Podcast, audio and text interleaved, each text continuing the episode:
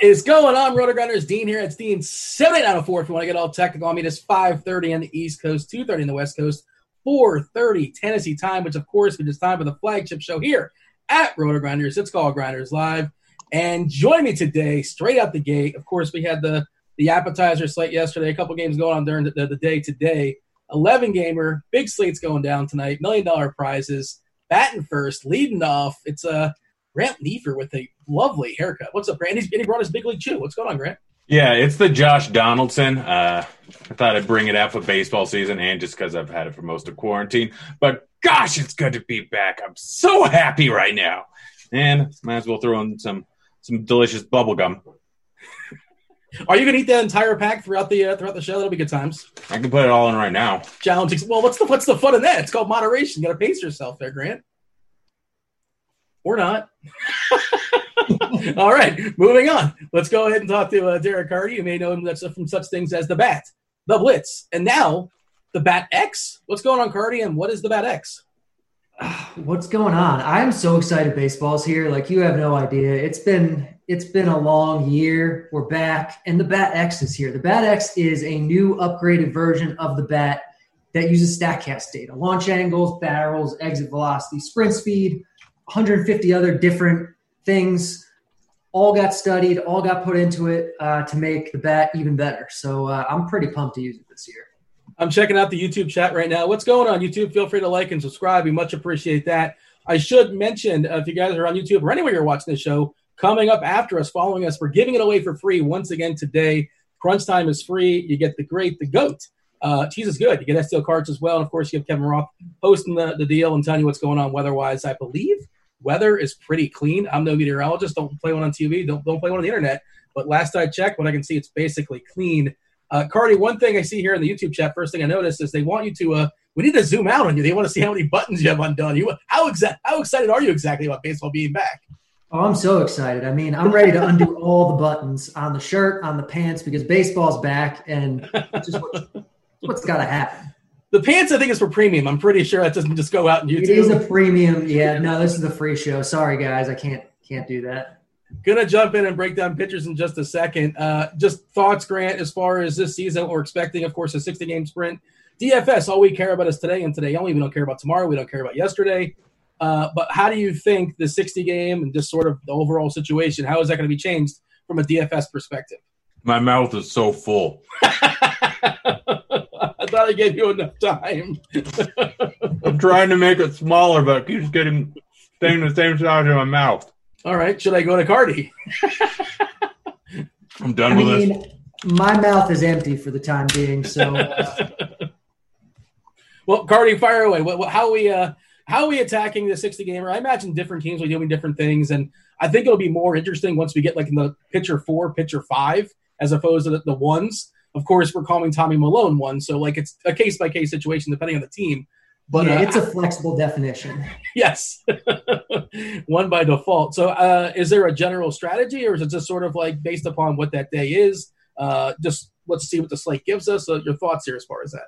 Yeah, same as anything else. It's going to be what the slate gives you, and I think especially the first time or two through the rotation for each guy, it's going to be really important to pay attention to how deep they're going to go. Because even though you know people talk about volume a lot more in football and basketball volume matters in baseball. And some pitchers because of this weird layoff we had you know in summer camp was a lot shorter than spring training normally is some pitchers are basically completely stretched out. Now we'll see guys go over 100 pitches tonight and we'll see some guys get pulled after like 60 pitches tonight because everyone's kind of at a different level. So understanding what level every pitcher is at is going to make, I think, a big difference because, uh, you know, if you're expecting your ace to go out there and throw 100 pitches and he only throws 80, that's that's not ideal.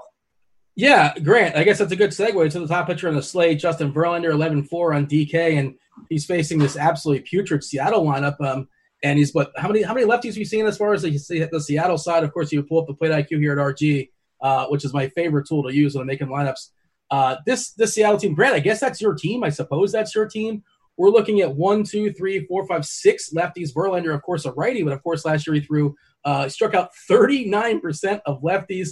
This team collectively last season uh, struck out what 24.5%. You got Lewis at 32%. You have Mallex Smith at 25.9%. But if we're not going to get Verlander to throw 105 pitches and go seven or eight innings, if he goes six, strikes out eight or nine, gets the W, that's good.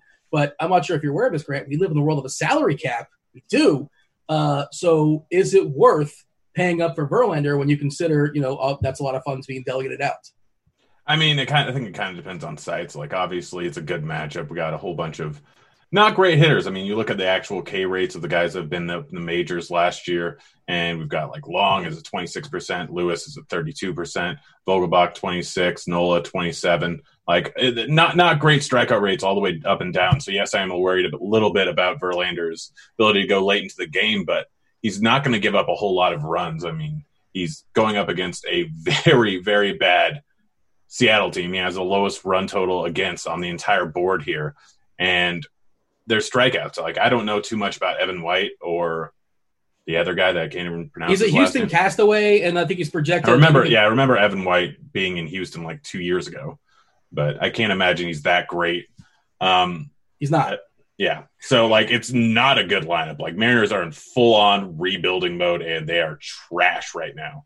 And so, like Verlander, I don't think he's going to go that late, which he's been a workhorse in the past. Like he always went a bunch of innings last year, especially because he can get a high pitch count and he can also uh, not really walk a whole ton of guys, but they kind of change his throwing motion. I know Cheese mentioned that today, but I think still like I seeing this lineup, it's I'm I'm a little bit more on Verlander than I was the beginning of the day. He is going to be high owned, but like it's a crapshoot, most of the aces are going to have decent amount of ownership. So I don't care if I'm going from 20% with Flaherty and paying a little bit extra to 35% with Verlander, I think it still might be worth it. I don't know if I'm going there for cash, but for tournaments, like he's offering you the most upside, and there's some cheap bats on the slate today. Yeah, I will say he's kind of messing around with, with lineups. Uh, he's much easier to make work on FanDuel than he is on DK, and it's all about what the slate gives you. And there's a lot, a lot of teams that are throwing at their ones as well too that are reasonable step downs can kind of make things work. And yeah, there's a dude named Jose Marble, Marmolejos is uh, drawing the start. Uh, he's like 27, 28 years old, and uh, batting seventh, which by the way, JP Crawford and Mallex Smith is like, how is this guy batting ahead of me? Uh, you know, they have CEO Team Girth, you know, Vogelbach, he's a fun roster, but he's he's a couple Ks on layaway as well. Uh, jump in here, Carty, because I know he's you're gonna be showing off some of the bat stuff as well too. I know he's the highest projected pitcher in a raw points perspective uh, on the bat, but again, there are some great step downs and salary matters. So what are we doing here as far as Verlander? So I'm gonna do a very anti Carty thing right now. Uh oh and I'm going to throw out a narrative street for you. And I want to know if I'm crazy about this narrative street. So we know this offseason, the sign stealing scandal for the Astros broke. The Astros were stealing signs, banging trash cans, using buzzers or whatever, and everyone's pissed at the Astros. So what happens if tonight, in the first inning, Marco Gonzalez goes out and plunks George Springer, and then he plunks Jose Altuve, and they all get upset and the umpires issue warnings and they say no more of this hitting the Astros stuff. And the next inning, Verlander goes out, and because of old school baseball rules, he hits Shed Long or he hits whoever, and he gets thrown out in the second inning. What's the chances of that actually happening? Uh, five percent. A lot better than anyone else on the slate. Yeah, I mean, it, that's an interesting angle, I suppose. But they banned that, didn't they? Say did they actually went out of their way to say we're going to ban going to the mound this year, as if it wasn't banned already. I thought it was right. already illegal. So, like, what happens if they actually do it? Like, things could get heated pretty quickly. Like, everyone could get corona. Well, that too. Um, well, Marco Gonzalez though, like, what's his angle with Houston? Like, maybe like a maybe like a Yankee. You know, that I think it'd be more so different teams. Uh, teams that kind of like are battling for spots. Maybe, maybe they can say like, well, that's the reason why we're not there. But Marco Gonzalez wasn't getting there, uh, you know, ca- trash cans or no trash cans. He wasn't going anywhere. In the Mariners. Yeah. So, so I mean, that's kind of where I'm at with Verlander. I think I'm going to play him, but I am concerned about this, especially because Verlander isn't especially stretched out to begin with.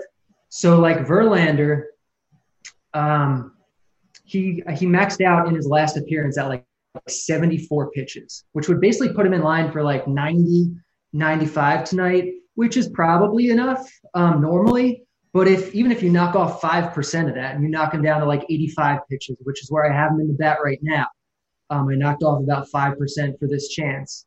That makes him a borderline play in cash games. I think I'll probably do it, but it is something that I'm uh, a little bit concerned about, and I wanted to see what you guys thought to see if I was totally crazy, if I'm overreacting here. Um, I don't know. I mean, I don't think if, if that's a concern, like you can play Bieber, you can play Nola, you can play Flaherty, you know. So I don't think it's that much of an There's issue. another guy that I would play instead, actually. Ooh. Oh, Okay, do you want to? do you want to just jump to that guy? You're, you're talking as a Fanduel one, or as like one of the DK to two pitchers? One of the DK, yeah. One of those other two guys, I think, is a lock no matter what. And then my second guy, it would either. I be think I know who you're going to say, and I'm going to be very against it. Well, who is it, Grant? Um, I guess it's Heaney. It is Heaney. If we can get a screenshot, these are the the Bat X's top four pitchers tonight. Um, you guys probably can see the screen. We got Verlander one, but only at 85 pitches. Bieber two, who I think is pretty much a lock um, in cash teams on both sites. Flaherty's three, but right behind Flaherty, like a quarter of a point less, is Andrew Heaney. And this is very much like a if you subscribe to the bat at all before or you watch me on crunch time or on this or anything this is very much like a bat play. Like everyone's going to be on flaherty because he's the better pitcher. He's against this bad looking pittsburgh lineup. But Heaney i think is just as good and cheaper. So he's not as good from a pure talent standpoint but the matchup is a lot better. You ready Um, for our first bet of the year? yeah i'll make our first bet of the year. Heaney let's will not get 10 DK points. You don't think Heaney's getting 10 points You know who my favorite three man stack is? I'll give you a Oakland? hint. They're on the other side. Uh, Chapman, Davis, and Semien? Uh, no, it's actually Olson. There you go. Everyone's going to say lefty lefty matchup, but because remember correctly, like Heaney's a little bit reverse split, so we don't have a giant sample size of it, so we should actually be splits neutral. Um, Olson does strike out at a pretty heavy rate, but Heaney gives up what a forty-seven percent hard contact rate last year. He gives up fly balls. I know it's not a great park, which is the most disappointing part. But all these guys are coming in. I think we have them projected at one to three percent ownership.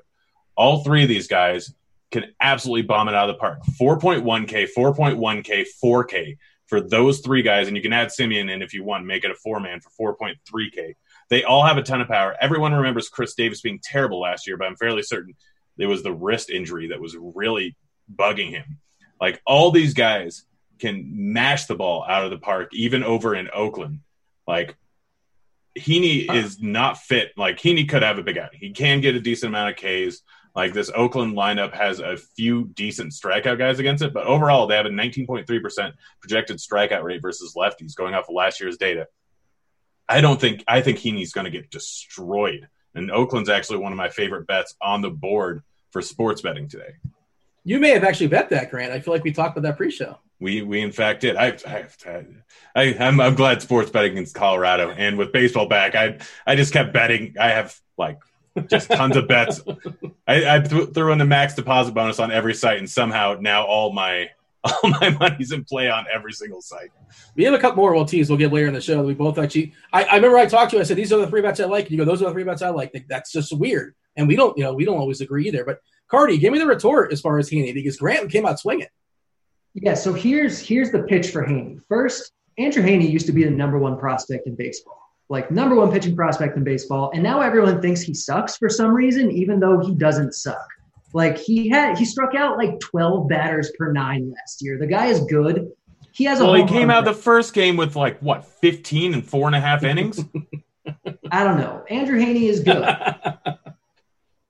he has a home run problem. That's Andrew Heaney's biggest problem. So he's a boom bust guy. That is acknowledged, but that doesn't matter for cash games because we care about value. And in GPPs, you want to embrace that variance anyway. You want that upside. But here's the reason Heaney's a good play today. Because this matchup, aside from Oakland having some power bats, the game environment actually plays really well into his into his weakness because this isn't April where there's games that are 30 degrees or 40 degrees. We're in the middle of summer on opening day. Every single game is over 70 degrees. A lot of them are over 80. A few of them are very close to touching 90. In Oakland, it's 53 degrees. The weather in Oakland is so much better for pitching than anywhere else, especially when you compare it to a guy like Flaherty. Flaherty has the best hitting weather of the day, and Heaney has the best pitching weather.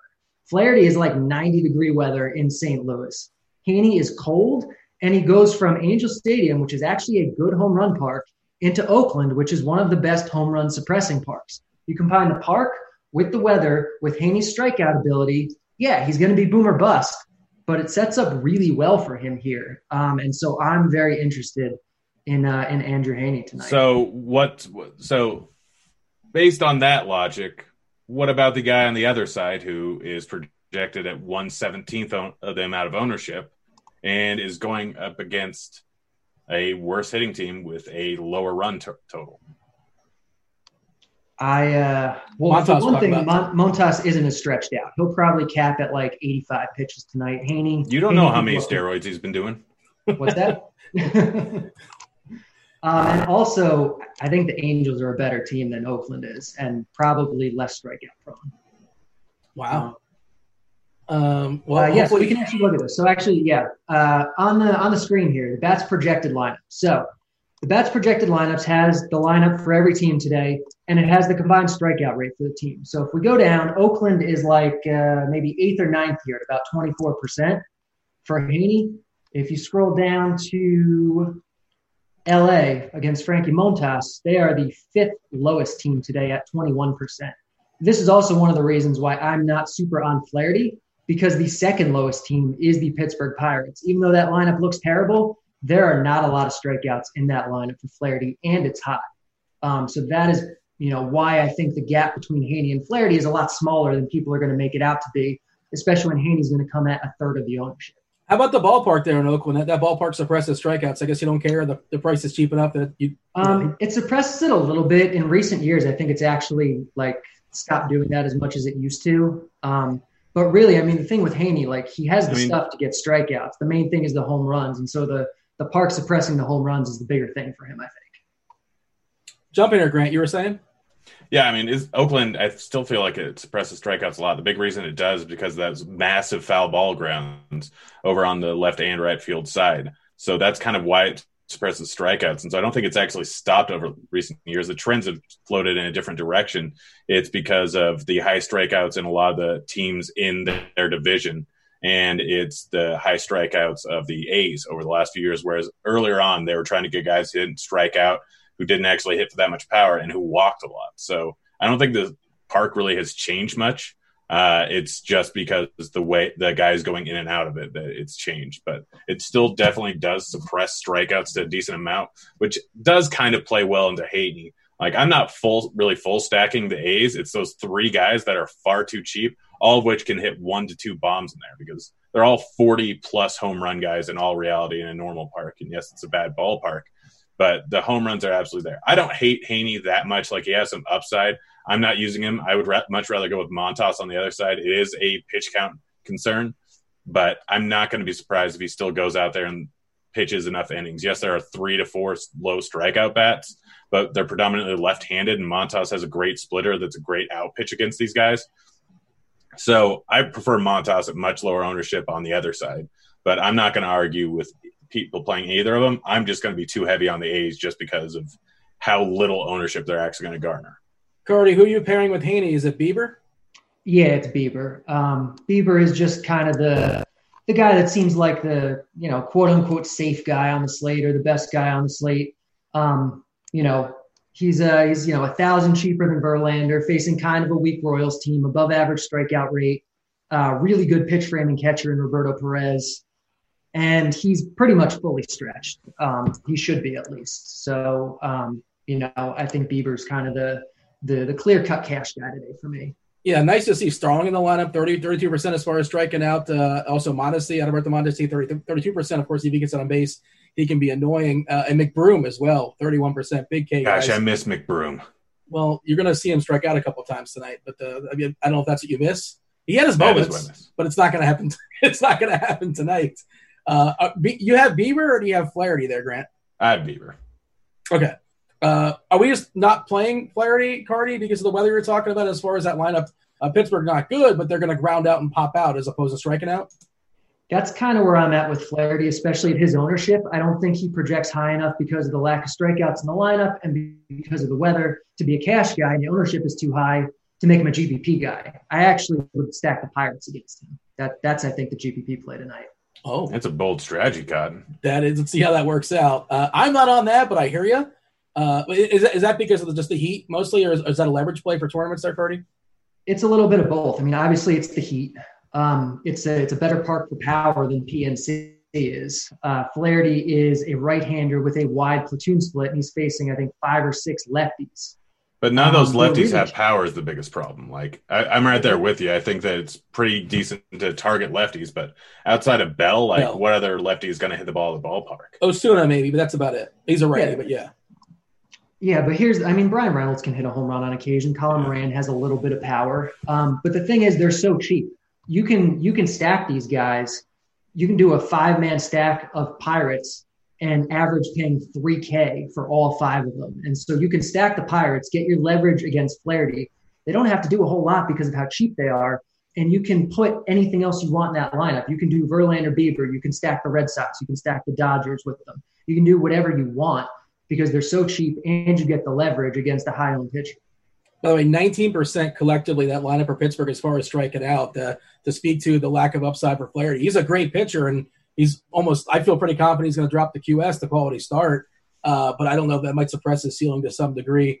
I'm just going to throw out a couple names. We can't just sit here and talk about pitchers all day. But if you guys have a thought, uh, a, a, strong, a strong opinion one way or another, uh, feel free to jump in here. Jose Berrios versus the White Sox. Nope. Way too expensive on DK for me. The other side, Giolito. Uh, I I have a very strictly GPP interest on him just because like he came out just absolutely dealing best pitcher in baseball at one point last year, and there's a lot of power in this lineup. But remember, we got Cave, Sano, and Garver down there at the bottom, and we've got some and Nelly Cruz right there in the middle. So as long as he keeps the ball in the park, which can be a problem with him, especially going up against righties, but there's a lot of lefties in there. I, I, he can he can absolutely just dominate. He's going to come in at no ownership because people do not want to now people are scared away by it, and the 4.6 run total against him for a guy that expensive, I, I have some definitely have some GPP ownership in Giolito. Carty, are we still picking on the Marlins like Nola today?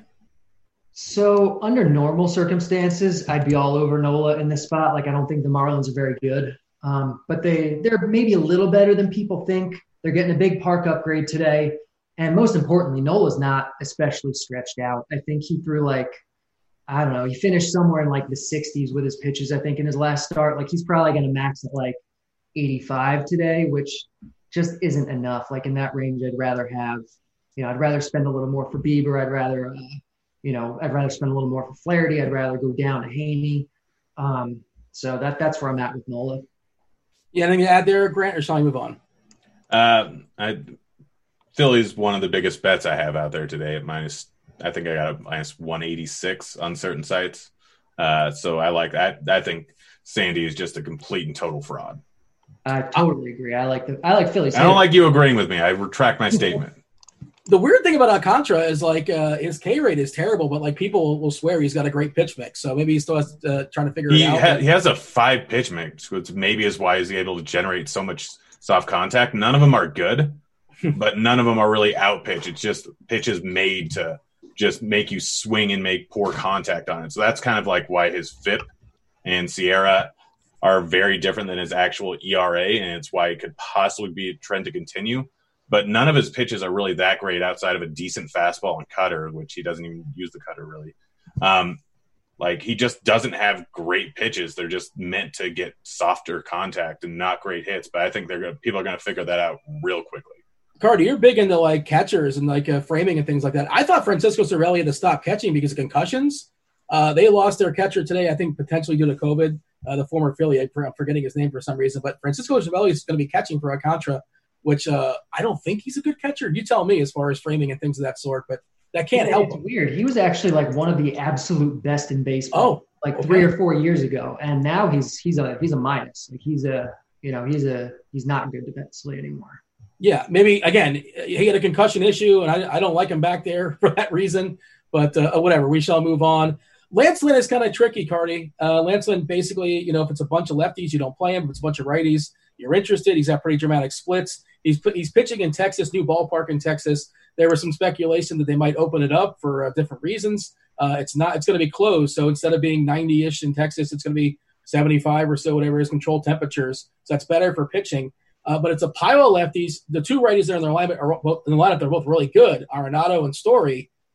I don't. I think I'm out on Lynn. It's too many lefties, and the, the, the two good hitters. You know, the righties are two of the best hitters. So uh, the Rockies are terrible on the road. It's not a very good lineup, but and he's also pricey. I, I think I'm out. It, tell, tell me what I should do with Lance Lynn. I'm out on him too. I mean, at 8,900 or whatever he costs, um, you know, in a GPP, sure, if you want to take a shot and, you know, 5% of your lineups, 10% of your lineups, I'm not going to tell you he's a bad play, but he's not a guy that I'm like focusing on. Uh, Lynn, Lynn uh, how about German Marquez as well, uh, Grant? Anything on those guys? Uh, not so much on Marquez, but I am on Lynn a little bit. And people keep asking about Woodruff. Um, yeah. He's interesting like, on DK as an SP2. I think he's interesting. Yeah, he's definitely cheap enough. Um, it, as with everyone, the pitch count is super concerning. Like I'm spreading my ownership pretty wide on this slate, uh, but he will be in my builds. I will say this: uh, Weather Edge. Uh, if you guys don't, if you guys are premium members, you get Weather Edge for free. Kevin Roth, I'm sure, will speak to this uh, after us again. Kevin Roth, STL cards, and Cheese is Good will be on it from crunch time, 6:30 all the way up the lock, taking your guys' questions, breaking down the slate, anything else that comes out there. But Ross Weather Edge tool uh, based on 112 games with light conditions. Nothing else, nothing as far as who's playing, who's pitching, yada, yada, yada. But just that. Uh, in 112 game sample, negative 26.9% home runs expectancy, uh, negative 9.2% uh, run expectancy, and uh, negative 8.4% as far as ERA. So less runs, less homers, lower ERAs, uh, and that's why I, I, like the under in that game too. Also, Josh Hader is probably going to pitch a couple innings if needed as well, and he's really good at baseball. Take the under eight and a half. Carty, your thoughts as far as Woodruff? As far as Woodruff, yeah, I think Same. he's interesting tonight. Like I think he's probably one of the better point per dollar guys on the slate. A guy that, especially if he goes overlooked, um, should be should be in your GPP pool. You know, he's a good pitcher. Um, he should be pretty stretched out. We don't know exactly how the Brewers are going to handle their pitchers. Like late last year, even August, September, they were like really limiting them. And I think that's a trend we'll see with smarter teams this year. So I could see the Brewers starting to do it. I don't know if Woodruff's a guy they'll you know they'll do it with since he's basically their best pitcher. Um, so I'd have some small concerns there, but uh, you know I think he's good. Um, there's a little bit of wind blowing in in Wrigley, not a lot, but enough where in Wrigley it matters and, uh, and he's 7,700. So, so I like Woodruff. Yeah, we got to move on and talk sticks in a second. Uh, I, Madison Bumgarner, uh, he's a fraud. You can call him Mad Bum. You can call him Mason Saunders, whatever you want to call the guy. He, I know who you are, Mason Saunders. I know you're a Mad Bum. Don't lie to me. Uh, he's going to get shellacked today. I like San Diego a good bit. It's another one of the bets that myself and Grant were talking about earlier in the show. Uh, any, any, Carty, this is a Carty question, actually. Uh, we live in the world of salary cap. Tommy Milone is 4K on DK. Can you make yep. any sort of re- reasonable, uh, you know, lay out a plan? Well, why would why would, you consider uh, rostering Milone at 4K?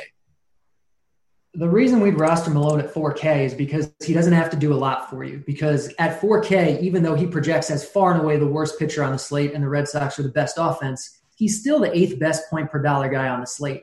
so in GPPs, you can play him a little bit you can get leverage off of what is going to be a very chalky Red Sox stack. And uh, yeah, I mean, there's no reason to actually like him. It's a bad matchup. Everything's bad. He's bad, but the price is great, and there's leverage. And so in GPPs, yeah, you can play Tommy Milone. Grant, your final thoughts as far as pitchers? Um, Montas, Giolito, and probably Woodruff are some of my favorite GPP plays. Put a bow on this, Carty. Pitchers? Verlander, Bieber are the clear top two. Um, Andrew Heaney, I think, is is the the good play that people are overlooking tonight. The the the run environment there is really good, and people are just missing it. By the way, Carty, people are asking about Stripling. He's not going to go late enough into the game, probably. Five innings, you're hoping for, right? You're begging for. Yeah, yeah. That's that's sort of my thought process as well, too. Um, all right, let's talk about catchers. Carty, I assume we're probably going to be punting here to kind of open things up. And I know the bat was talking about uh, well, not talking, but popping up. We don't know if he's officially in the lineup yet, but Rob Brantley will be holding a, a piece of wood. Uh, he'll probably get three or four at bats. He's terrible at baseball, but anything can happen. Embrace the variance, and we live in the world with a salary cap. So I saw Rob Brantley popping in the in the bat earlier. Is that still where we're at? That's still where we're at. I mean, hopefully we get a Giants lineup ahead of lock because last night we did not. And so uh, that's going to be a kind of sweat if we don't get a Giants lineup before lock, deciding whether or not to play Rob Brantley because uh, yeah, like you said, we live in a world with a salary cap. We're going to get into other positions soon. There is a lot to like at other positions, especially if you're trying to go Verlander Bieber as your two pitchers. You're going to have to save money somewhere.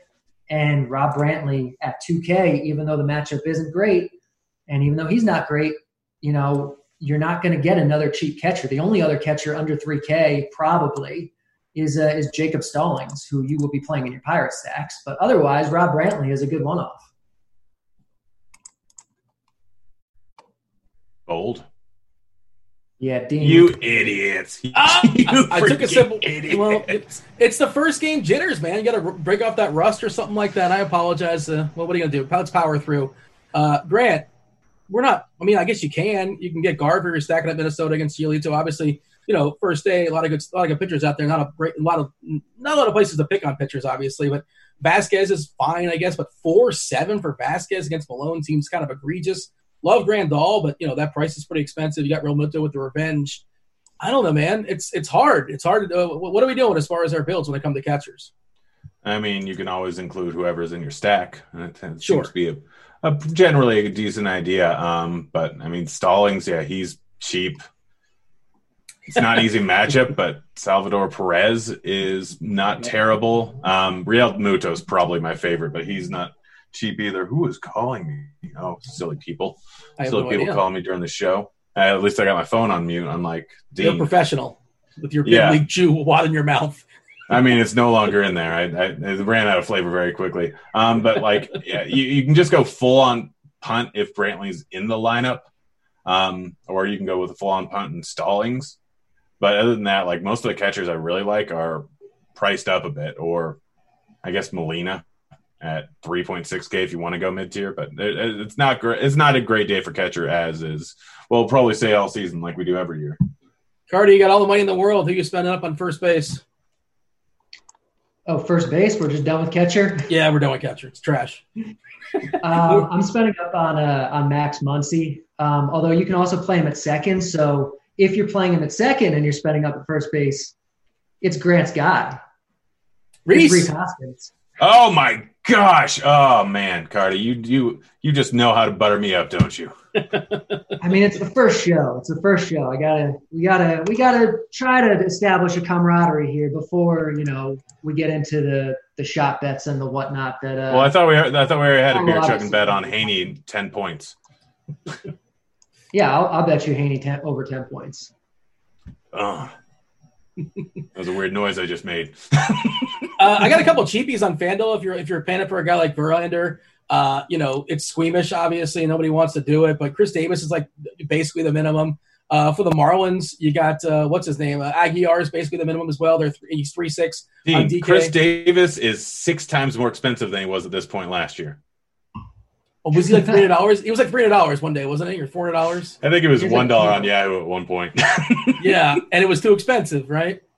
He took Right. like seven or eight games at least to get a hit, if I remember correctly. that was more than that. I think he had like forty total in a row that he didn't something something ridiculous like that. Oh man, uh, but like, look, there's still power in that bat in theory. I know he had some homers and you know messing around spring training or not spring training, whatever they exhibitions and things of that sort. Uh, I guess you like Rhys Hoskins, uh, Grant, but I mean, you're not just going to lock that button in, are you? Maybe you are. You tell me, Uh, no, I'm. I, I already said my other guy. Matt Olson. Matt Olson.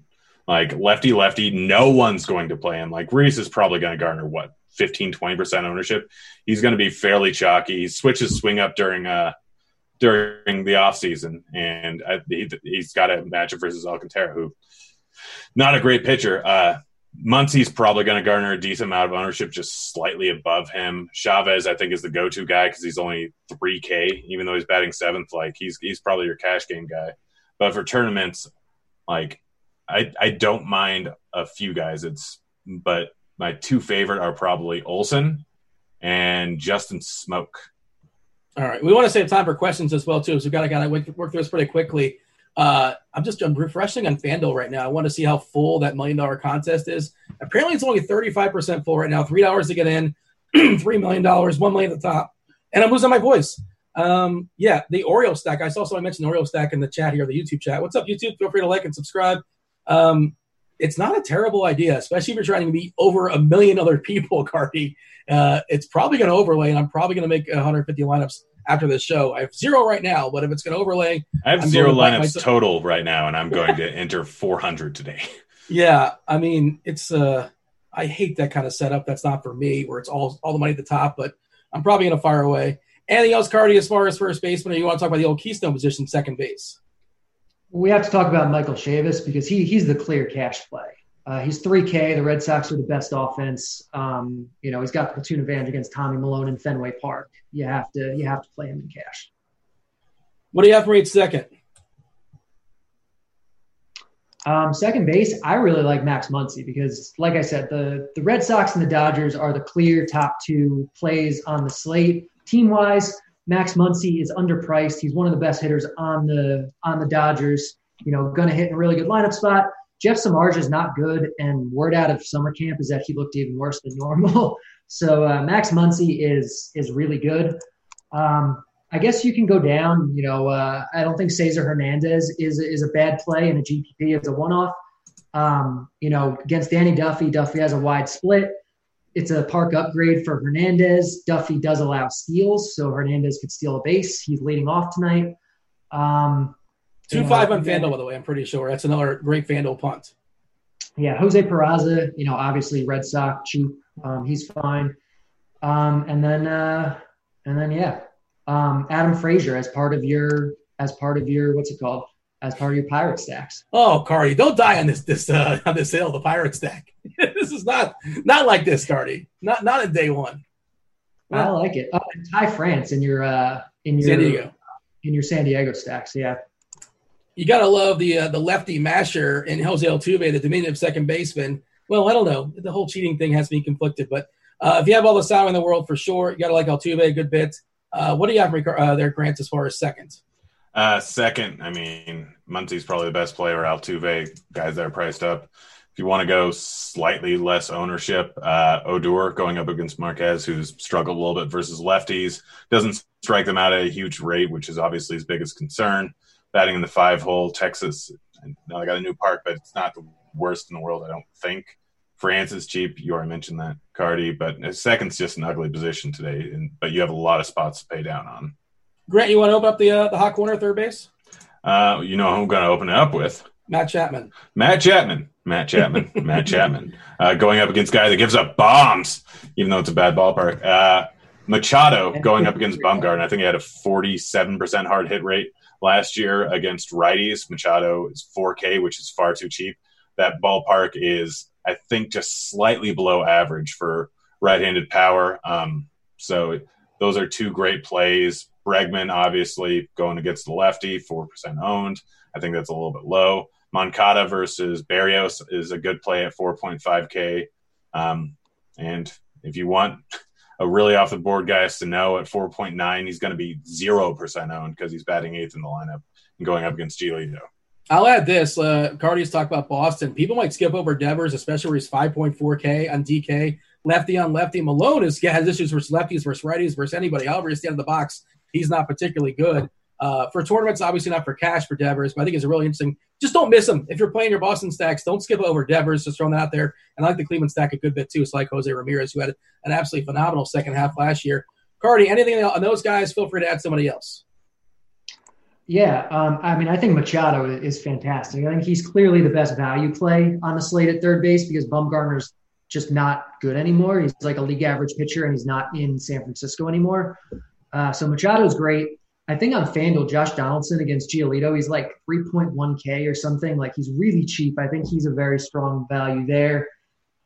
Um, yeah, Devers definitely to, to differentiate your Red Sox stacks because he won't be as high owned as a lot of these other guys. Um, Ty France again as part of your San Diego stacks. You're probably playing him at second, so you can play Machado here. Um, I feel like there was someone else that I'm missing, but uh, maybe that's it. All right, uh, open up shortstop for us, Grant. Uh, Reyes, or not Reyes, not, not Fernando Reyes. Uh, Jose gosh. Reyes. No, not not Fernando Reyes. I, it, I was uh, Tatis. I was thinking former San Diego player and current San Diego greatest hitter in the world. Uh, Tatis up there at the top, like one of my favorite plays. Again, Bumgarner gives up a whole bunch of hard contact. Seager, Didi, like going to be a little bit chalkier, but both of them are good plays. Going off the board, Tim Anderson batting in the one hole. Uh, I know the Bat X doesn't like him. I don't think, uh, but Tim Anderson, he's got some pop there. I don't mind him at all. Uh, but like, yeah, if you're if you want like just the best overall plays, it's Tatis, it's Lindor, and it's Bogaerts in the in some very very good matchups. Carty, does the Bat X like Tatis today? I know uh, you know you have some thoughts as far as prospects. I guess he's no longer a prospect. I don't know, but uh, Tatis, we're locking him in versus Bad Bum, who's trash. I think he's definitely a part of your a big part of your Padres stacks. Um, the Bat X projects him as the second best shortstop today. I'm not playing him over Xander. You know, Xander's hundred dollars more and in the way better spot, um, and probably the better hitter. But uh, I think Tatis is great today. I think you can consider him, um, you know, in cash on FanDuel. I think the the price gap's a little bit bigger, and on on DraftKings as part of your as part of your Padres stacks, I think he's really good. You know, anybody else at shortstop you want to throw out as good as he was last year, but we do have to change our impressions as we get new data, and he's a lot better than you know we had to assume he was initially. Other shortstops? Uh, Corey Seager as part of your Dodger stacks, or even as a one-off if you don't quite have the money to get up to Xander. Uh, Didi as part of your Philly stacks, definitely. Um, who else do we have? Uh, Jose Peraza, you can consider, I guess, to be different in your Red Sox stacks if you don't have the money to play it for uh, for Xander. Kevin Newman leading off in your uh, Pirate stacks. Yeah, Tatis absolutely annihilated left-handers last year, but uh, that's a good segue to jump to the outfield here. Uh, we only have ten minutes or so because we're gonna have we're gonna show Beer Maker's uh, picks uh, pick six pick six his six pack, and then we're gonna segue right into Crunch Time, which again is free today. We got STL cards, uh, we have cheese, we have Roth telling you what's going on weather-wise, taking you guys all up the lock. Uh, so let's jump to the outfield. Speaking of lefty mashers, confirmed lefty mashers, and even Carty might agree with this one especially against Tommy Milone. Like this is the, of course, it's baseball and anything can happen. It's wonkiness, yada yada yada. But JD Martinez is like a cash game lock. Is he not, Cardi? JD Martinez is a cash game lock. It is not because he's a lefty masher. There is no such thing as a confirmed lefty masher. In fact, math has confirmed that lefty mashers do not exist. Tell that to David Wright. and Jordy Mercer. Okay. Yeah, I, I will tell that to Jordan Mercer and Adam Rosales and uh, Ryan Raburn and all the other guys that people. Uh, FY, I think Tyler, uh, Giants are now starting Tyler Anderson. Oh, like as their starting oh. pitcher. Yep. Well, okay, that's a lefty.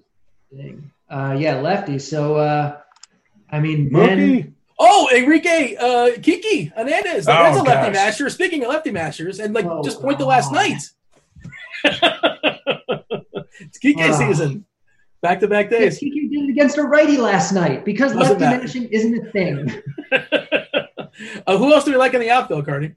We'll talk stacks in a uh, second. definitely like Mookie Betts now, that's for sure. Um, him, him and JD are going to be your top two guys for sure. Uh, Benintendi is too cheap, even though it's lefty lefty with Milone. Uh, Benintendi, I think, is at 3.8K, pretty close to a cash game lock. Um, I like uh, I like Harper and I like McCutchen in your Philly stacks.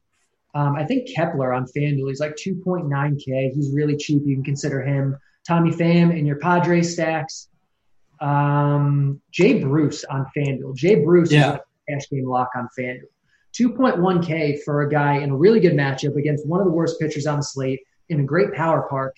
And he's really good. Like you look at his StatCast numbers last year, like his barrel rate, his sweet spot launch angle, his exit velocity on fly balls, they're all like 90th percentile.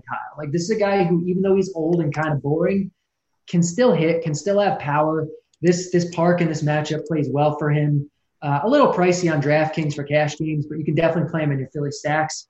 But on FanDuel cash, he, he's a lock pretty much. Start loading up some questions there in YouTube chat. We're going to do our best to knock those out. Again, about seven minutes or so before you step aside and make way for crunch time. Also, Beer Makers fan is uh, pick six going to be dropping in a second as well. FanDuel specific, uh, even DK is fine, but FanDuel uh, Reyes, Franmil Reyes is two seven, I believe. That's egregious. That is a phenomenal play. Luplow, his teammate, is two two. What are we doing, FanDuel? Uh, give me some outfielders you like, Grant. Uh, I think he mentioned most of them outside of Khris Davis of course, because sure. I have to mention all all of those three again and again and again on this show. Um, but I mean, he he kind of got most of them. Like the top plays are the top plays for a reason. Like Harper, JD, uh, Betts are all some of the top plays on the entire slate here. You can go with Springer at seven or at five six if you have the money and you're paying down with Milone. Um, Benintendi, even the lefty lefty matchup, like Milone's a little bit more splits neutral. Uh, so I don't mind any of those guys. Pillar is a little bit cheap over on certain sites, but uh, he, he honestly got most of them. I hate that Kevin, uh, Kevin Pillar is a guy that I'm going to consider playing, but I, I, get it. I hear you. I understand. Uh, let's talk some stacks, Carty. Uh, fire away a couple stacks you like. Yeah, so uh, on the screen here, we got the bats. Um, where did it go? Oh, it's gone. Um, the bats stack tools. Like the, the Red Sox are great tonight. Price considered, the Red Sox are the best stack of the night by far, but uh, they're going to be chalky, so maybe don't go overboard on them. Also, the Dodgers, great. But in terms of like maybe under the radar, price considered stacks, the Padres, the Phillies, the Pirates, I think are the teams that I would be, um, you know, fairly heavy on. Grant, what say you? Uh, sadly enough, I have almost the exact same list, except for replace Pirates with a mini stack of the A's. Give me three guys that are going to homer Grant, and only two of them can be for Oakland. Matt Olson, Matt Chapman. Yeah. Only two named Matt as well. No, no more Matts. Okay. Well, that's good because I was struggling for the other one. And Reese's Pieces. There you go. Rhys Hoskins. Rhys Hoskins, I assume, is what he's talking about. Carty, see those and raise them? Um, I'll go JD Martinez. I'll go. I'll go Max Kepler. I think is a really sneaky one, and I'll go Jay Bruce as like a really cheap one. All right, I see some questions loading up here in chat. Uh, let's ask Grant. You're going to go first, and I'll go to Carty. We'll go back and forth and knock out as many as we can in the next three or four minutes before we step aside and make way for more content. Uh, you do we love? They're saying they love Lance Lynn, GPP Life. Uh, do you love Lance Lynn? Oh, it's winning two four seven. What's going on, winning? Uh, oh, gosh, haven't seen him in a while. Do you love him? Uh, I'm talking about Lance Lynn, not winning. I mean, the the Rockies are obviously much worse going on the road. Lance Lynn was fantastic last year. He's playing in ballpark or better spot now, like 35% K rate versus righties, but much worse versus lefties. And he happens to be facing seven of them in this lineup. So I don't mind it, but he obviously struggles a bit more versus lefties. And so I'm definitely playing him a little bit, but it's I'm, i have concerns with every single pitcher, so I'm spreading myself a little bit thin. Yeah, I'm, I'm conflicted because the counter is those lefties aren't good, and you know it's going to be like better temperature as normal as it is in Texas, obviously with the roof. I mean, closed. Blackmon's good and Dahl's good. Yeah, okay, sure. The rest of them are, are horrid. Daniel Murphy's got a really low K rate. Yeah, what year are you talking about? What Daniel Murphy we, we talking about? 2014. 2019, uh, he had a 13% K rate. Oh well, okay. Don't you feel dumb? I do. I just got served. Uh, Carty Woodruff. Just Woodruff question mark? Yes. Yeah. Woodruff and, Woodruff and GPP. Yeah, I like it. Uh, not like one of my favorites, but he's a good play. Hendricks, uh, Grant. I'm not really in on Hendricks, especially with uh, you know Nerd Life there. Eric Sogard leading off. He's going to have that one of those pesky like 13 pitch at bats that are so frustrating that's then like hit a blooper up the middle or something. Uh, yeah, I'm out on Hendricks. Yeah, I'm, I'm not on there either. It's not an easy matchup. He's like he's got more upside in big lefty matchups, but one of those matchups is Sogard. One of those mat- lefty matchups is Yelich, which is not great, and one's Narvaez. And so, like, I, I am just I'm out on Hendricks because I also don't know how late into the game he's going to go. Carty, we've talked about some Padres. How do you feel about Profar and Myers? Uh, they're not like one-off plays or cash game plays, but in your stacks, yeah, you can definitely work them in. Marquez, Grant you can. Like he's got some strikeout upside in this type of matchup. Yes, yes. I'll just go with the yes. I got a 2v2 for you, Carty, and assume this is cash. Santana and Bregman versus Rhys Hoskins and Xander Bogaerts. It's Rhys and Xander easily. Uh, Matt Carpenter. That's more of a cheese question, but Grant, you answer Matt Carpenter for me. Thoughts? Uh, I mean, depends on the site. I like. I think, I think on FantasyDraft he's cheap. I want to say um, but no, not really. Or oh, on Yahoo, he's cheap. I'm going to stay with you, Grant, because you answer this, and you, I know you're a White Sox guy traditionally. You know, you, you're somebody rolls out some White Sox stacks. Uh, you on the White Sox, and if you are, Jimenez and Robert. I am legally obligated to stack the White Sox on every single slate until I'm done with this with this career. So yes, I will stack the White Sox. Uh, Carty, we got to step aside and get out of here. We're going to make some lineups. We're going to make way for again beer makers fan six packs coming up in just a second, and then uh, free content. We're giving away crunch time. You got you got Roth telling you what's going on weather-wise. you have STL cards, and you have the GOAT, and cheese is good. Carty, what are we expecting tonight? Give me a player you have to have on your roster to take some money down tonight. Uh, JD Martinez. You, you have to have JD Martinez tonight. Grant, uh, that very bold, uh, chalky take. I'd be a little more ambitious. Feel free to walk that plank. You you got to have Matt Olson or Rhys Hoskins. They're both first basemen. That's the problem. All right, that's the show. We got to get out of here. We got to step aside. Thank you uh, to everybody watching. Like, subscribe on the YouTube. Thanks to uh, D Train. Thanks Devin for, for producing the show. That was Grant. That was Carty. That was baseball. I was Dean. We're out of here. Holler.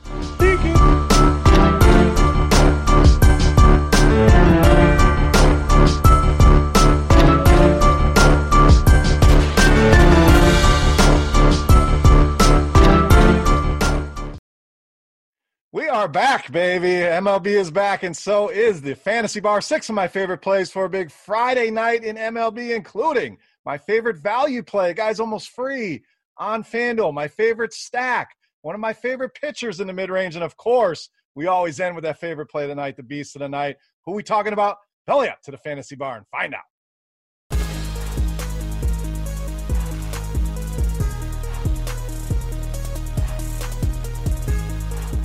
Welcome in, guys. Opening day edition Beers Daily Fantasy Six Pack. And damn, have I missed you guys. It's good to be back here once again with six of my favorite plays. Talking Friday night in MLB. We're talking FanDuel. We're talking DraftKings value plays, team stacks, favorite pitchers, all that good stuff.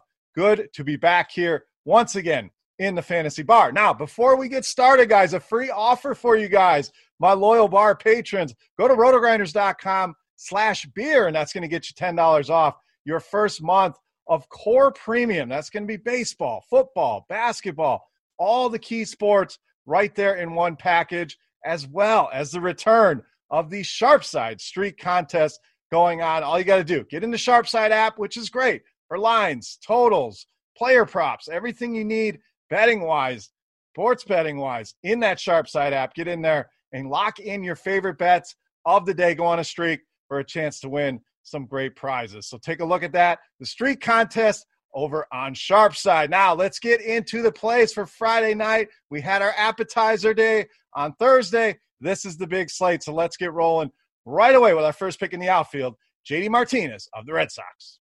Now looking at some of the prices here, JD Martinez under 4,000 over on FanDuel. DraftKings, you got to pay up a little bit at 4,800, but let's be very simplistic here. JD Martinez in the lineup against a left handed pitcher, he is going to be in the majority of my Friday night lineups. Why? You talk about a guy who was absolutely dominant against left handed pitching last season, led all of baseball in ISO, which is a great power statistic, weighted on base average, and WRC plus. This guy led the league in all three of these categories against lefties last season. In fact, was the only player in all of baseball with a WOBA over 500 against lefties, and that number almost 540 at 539. So very simple here. Yes, it costs a lot on DraftKings, but again, on FanDuel under 4K, and I know Tommy Milone, we're not going to get many innings. Does not matter. If they bring in a righty, JD Martinez good there as well. Easily one of my favorite spend ups on this slate over on both sides here for Friday night. All right, let's stay in the outfield here. We're going to go out to the West Coast with Tommy Pham of the Padres.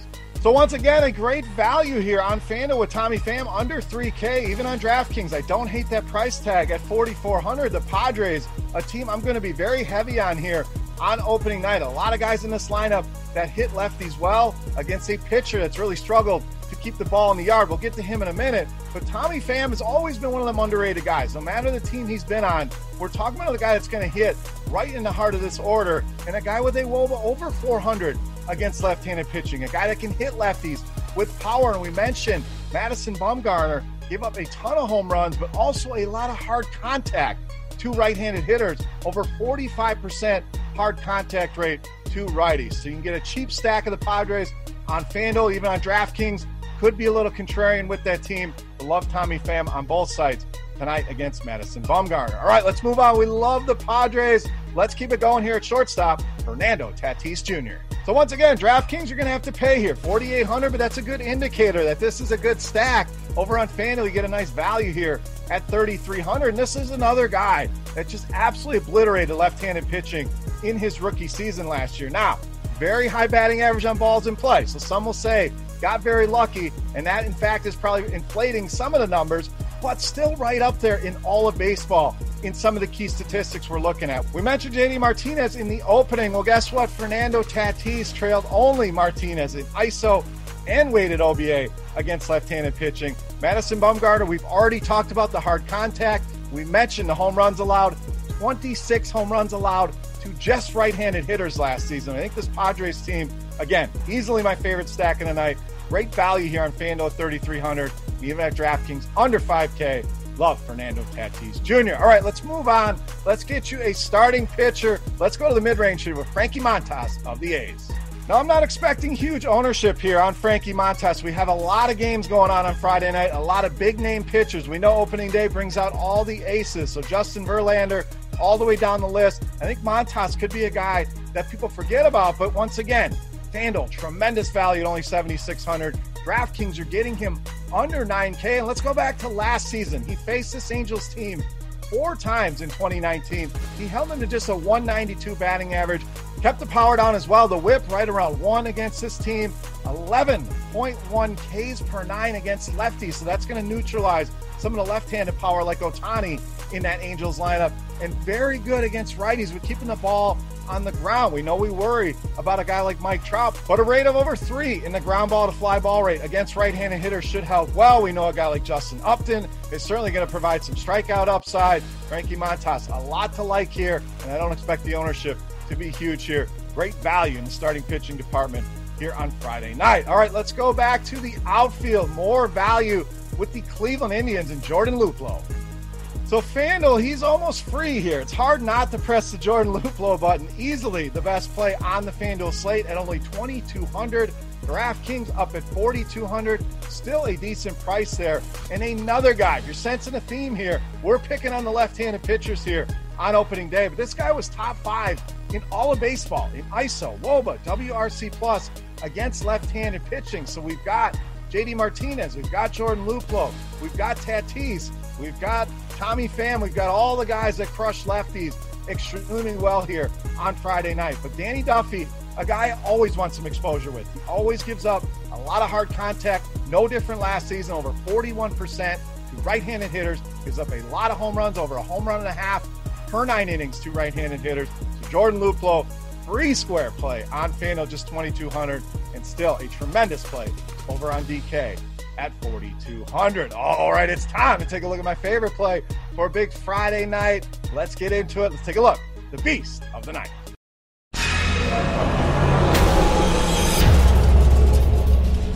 All right, guys, beast time. We got one more bat to get you. We're going to get you one more big bopper at third base. Another lefty masher. We're going Alex Bregman of the Astros tonight's beast of the night. Oh, we got to finish out our top five against left handed pitching, and Alex Bregman certainly belongs in that category. Top three in every major category against lefty. Go back to ISO, WOBA, WRC Plus. This guy was right at the top of the list.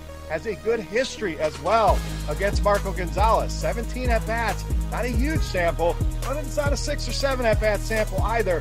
517 WOBA in that matchup with Gonzalez. And Gonzalez, a guy that struggled a little bit with righties. FIP, XFIP, both over five. We know this is a potent Astros lineup. We'll see how they do without all the trash cans and thing. But we know Alex Bregman, a very talented player, very good against lefty, and going to be a core play for me on Friday night, making him easily my favorite play on the slate in tonight's Beast of the Night.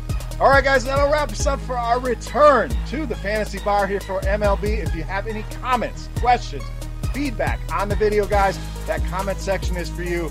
Appreciate everybody reaching out during the break.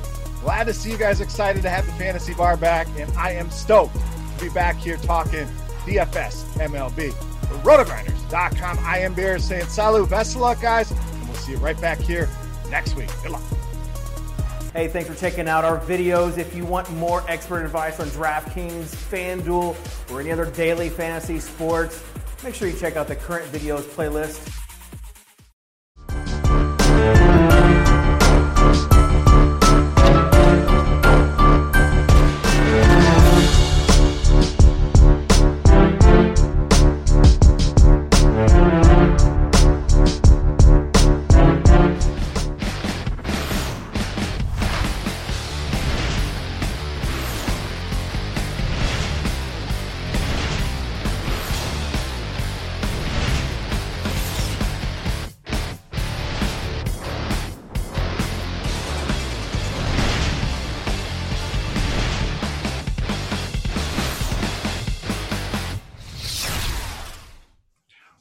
Is up, everyone? Welcome to Crunch Time. It is a Friday and it is the first full slate of Major League Baseball. And we have a couple absolute superstars here hanging out with us. Uh, we got, of course, Dave Potts. Cheese is good. See him all the time. What up, Cheese? Howdy, howdy. Uh, yeah, it's great to have a pretty much full slate, and it's great to have you, and it's great to have. Say it, do it. Cards is with us, Justin. Hey, what's going on, fellas? Justin Van Zuiden, and then I was going to throw cards at him. But yes, cards. I cards. We have worked together for six years, and I don't know if we've ever really been on a show together. So I'm happy to actually be working with you on a show. Yeah, nice to meet you. Um, right. I, they uh, requested me to be on tonight so I could uh, tell you how much your forecast was wrong last night. So uh, we'll, we'll, get to that. But uh, no, all kidding aside, uh, happy to be here, and uh, we'll see what we can do with this first slate. It's going to be a weird season. It's going to be a weird first couple of weeks till we get into a routine. But uh, that's uh, this is the time to be to be checking things out, making sure lineups come in and uh, things go as expected. So it should be an important last half hour before lineup lock most nights. Uh, do you guys think that there's a GPP edge to be had here with you know the season just starting and there's so many question marks? Is this where you know you can get an advantage on a lot of players who are still doing last year's thing? I mean, I think there's a little bit of an edge. Uh, the, the, field's so much sharper uh, in DFS now than it ever has been. So, uh, but last night, I mean, what time did Kershaw get scratched last night? Was that while you guys were on the air? Was that before you guys? It was about ten minutes before. Yeah, about six fifteen Eastern. And he was still like four percent owned on DraftKings last night. So you know, you think about when that news maybe even breaks a little bit later. Maybe he's five, six, or seven percent owned. So every little bit helps. Um, and, and you know that news was pretty clear and obvious on a two-game slate. So things like that are going to happen on larger slates, especially with you know with COVID, and, and you just never know when somebody's going to get scratched. So um, I, I, think there is an edge for those that uh, that that keep their ears to the news before lock. Yeah, with COVID, MLB has kind of become NBA, where there's all kinds of last minute drama happening and going down. So, of course, we're going to be monitoring for that. Uh, also, this is a free show, which we only do a couple of. So, hopefully, you are out there, you are enjoying it. For those of you on YouTube, uh, if you like this show, you can become a Core 4 member. Sign up with RotoGrinders, and we do the show every single day. We get advice from some of the best in the biz, and you get the latest weather updates, which worked so well yesterday that I know you're just begging for another one. Uh, so, Cheese, uh, we like to start it out that way. If you don't mind, Cheese, how about I steal control? We pull up a little radar and I play Weatherman. Does that work I like for you it. guys? Let's do it. Okay. Um, three weather things worth noting. Only one of those things is the potential for rain, and that is in Philly honestly, I think it looks great. The storms are west of Philly. There's just a few little pop ups around. They're not really moving. Um, the fact that they're not moving is the concern, right? Right now, there's nothing around Philly. Everything's good. I don't expect we have any trouble. But if a storm happens to pop right around there, it's just going to sit there for a really long time. I've got this game as yellow is there a tiny chance that a storm goes up and sits there forever and completely ruins my night again? Yes, I saw it last night. It could happen again, but I really don't think so. I would not fade this game. Um, I think hitters are definitely okay. I would feel okay rolling pitchers too because the risk is low. Um, Cheese, what are we looking for in this game? Anything? It's mostly bats. I mean, we'll have a little bit of Aaron Nola, one of the pitchers, but uh, much more for the bats than the pitching yeah, I would I would stick with this game based on what I'm seeing. Yes, there's a chance for a delay, but I, I really don't think it's very likely. Uh, next up is a couple of the games where you know there's not just rain; there's other things that happen too. One of those games is in Wrigley. Anytime it's windy in Wrigley, I'm interested. If it's not really windy, it's a little bit windy, but the winds are blowing directly in or out. It's still worth noting. That's the case tonight. Winds are in from right center in Wrigley. Um, it's, you know, five to eight miles per hour. It's really not enough to change a whole lot. But Weather Edge is showing that in similar weather games, the home run percentage drops about 25%. The one caveat I will say is that Weather Edge is based on the starting weather, and the winds will be about eight miles per hour blowing into start. Those winds will die down as the game goes on. So any real edge you have would be early in the game. Later in the game, the winds die down. It doesn't matter. And then St. Louis, I guess, is my favorite hitting spot. It's hot and it's humid. There's nothing spectacular about it. I was hoping for some really windy weather or some really hot, humid weather. We don't really have it. Uh, so, all in all, that was a lot to say. It's pretty quiet in the weather department. All right. Okay. You want to take it back? I absolutely do. Okay. With that, we generally can either talk. I kind of like starting that way. And then we'll dive into some pictures. Cheese, is there anything kind of in general you want to get down before we start digging into the individual plays here? Yeah, in general, um, you can play a little bit of everything here. Like, because it's opening day for most teams, pretty much everyone's got a good pitcher going. There's a lot of good pitchers. But um, like we're going to talk about the whole first couple of weeks, pitch counts are not going to be up to usual. So it's not a, you don't absolutely have to be paying up for these aces, even though there's a lot of them. Um, and even the hitting is fairly well spread out, uh, but there's no just absolutely terrible pitchers that you just have to play against. Um, so for me, I'll tell you, I'm much more spread out um, on the pitching than I usually am. Okay, well, let's start with cards. And uh, why don't you dig into your favorite pitchers here? And we're kind of just talking in general, definitely some GPP plays. And then uh, if maybe something is a more optimal play, you can go ahead and tell us that too. Yeah, I think you know this is a this is an interesting angle with the season starting. We didn't have much of a summer camp, uh, whatever you want to call it. The, the pitchers didn't have their full month to ramp up and throw 60 pitches and 70 pitches and 80 pitches in a spring training game and then be ready to go for this opening day. And you're going to see the teams be a little bit more careful with their starting pitchers in general. Washington still let Max Scherzer go over 100 pitches last night, but I think that's going to be pretty rare uh, for these pitchers making their first starts. You saw the Mets pulled Jacob DeGrom after like 78 pitches and five innings today. I think that's going to be a pretty common theme. So it's going to be difficult for some of these really expensive pitchers to pay off their salary the first couple of times through the rotation. And I think this is going to be a great couple of weeks to fade the popular plays in tournaments when it comes to pitching because if you've got really expensive pitchers and they're only going five innings, it's not going to kill you. It, you know, even if they pitch five shutout innings, there's going to be another pitcher at a cheaper price that puts up a similar score, maybe a pitcher that gets an extra inning or something like that. And that all leads me to the fact that I don't think you need to play Justin Verlander tonight. Justin Verlander's great. Seattle's offense is terrible. Uh, but I don't think you need to play him. I mean, he's 11.2K on FanDuel. He's the most expensive pitcher on DraftKings, and he's probably the most likely pitcher to put up the top score tonight. But it's not going to be like, you know, the beginning of September or the end of August where they might let him throw 120 pitches. I, would be surprised if they let him go over 85 or 90 pitches tonight. So I don't think you need Verlander. Obviously, he's great. Uh, but I think there are pivots there at lower ownership tonight. I think Bieber is fine if you want to spend up. Uh, obviously, I'm a Cardinal fan, and Jack Flaherty's numbers in the second half of last season were fantastic. He's far too cheap on DraftKings. Uh, that would be a site where I, I, think Flaherty becomes a real priority for me on DraftKings, and I think those couple guys at the top are guys you can use if you want to get away from Verlander tonight. Excellent, cheese. Anything to add here, and maybe some value, maybe someone cheaper. Yeah, I mean, I would say uh, let me kind of go back to what Card said. I think we learned a lot from the Mets Braves game that just finished. Um, this is an important division game for both teams already. Both pitchers were outstanding in a one run game, and they both got pulled at like 72 and 69 pitches. That tells us something. And I, I mean, yes, Scherzer went longer than I would have guessed last night. Um, but I think more teams are going to lean towards this. Okay, we went five innings. I mean, DeGrom, five innings, just mowing down the Braves, and they still take him out at 72 pitches. I think that's kind of the probably the Verlander situation. I think he, you know, mows through the Mariners through for five innings.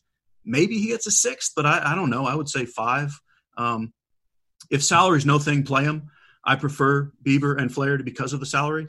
Um, but you can go you can go cheaper tonight. Um, kind of the upper mid tier. Um, both pitchers in Texas are tournament viable. Um, Lynn and, and Marquez, Paddock, Andrew Heaney in Oakland is interesting.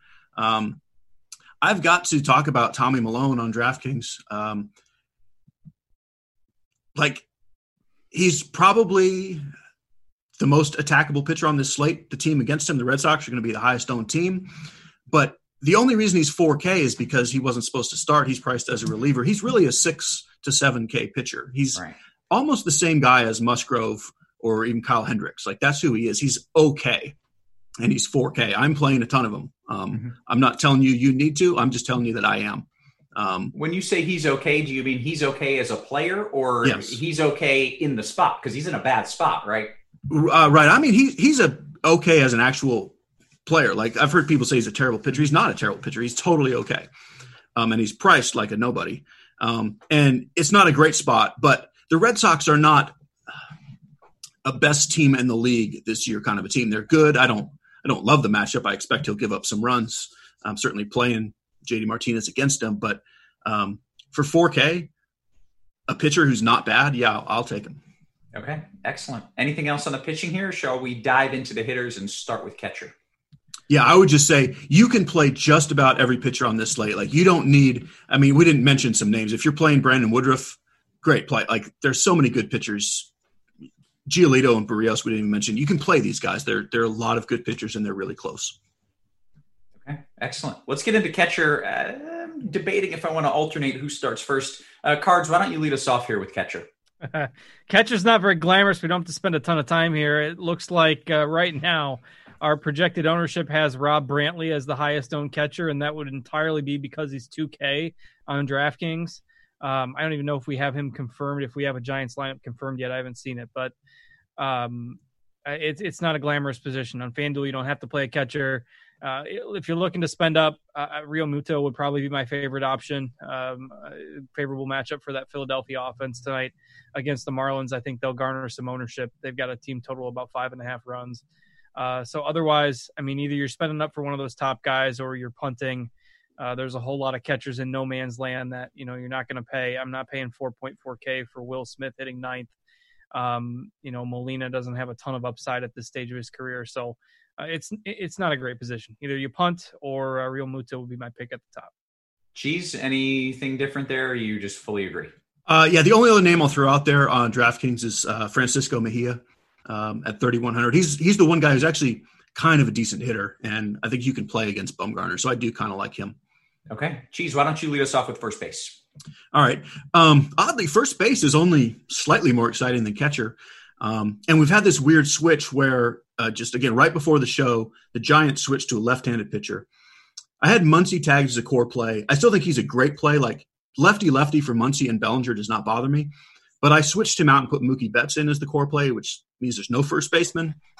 Um, I slightly prefer Carlos Santana now, um, just as sort of a this is the best guy for the price. Mm-hmm. Um, a bunch of tournament plays here that are like yeah, it's kind of a tough matchup, but they're just good hitters who can hit a home run, like your Sano's and your Encarnaciones, Josh Bell, uh, Rhys Hoskins. I like a good bit, um, but really, this is not a good position. Um, I think Justin Smoak's a viable cheap play, and um, I do have Chris Davis with a C in some actual real life lineups.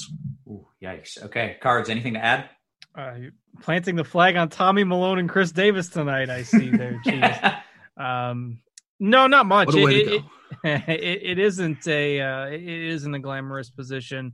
Um, I, I, do think that you know the Giants news. Obviously, Samardzija was originally scheduled to start for the Giants, and uh, he's traditionally very weak against left-handed bats. And now you've got a lefty in there, so it does kind of change the dynamic of that matchup for the Dodgers tonight. So it'll be interesting to see uh, how ownership trends go there. And, and, so I agree. I think this position's a little bit weaker um, Hoskins and, and, Carlos Santana would be my top overall plays. So not much to add at first base. Okay, Cards. Why don't you lead us off with second base?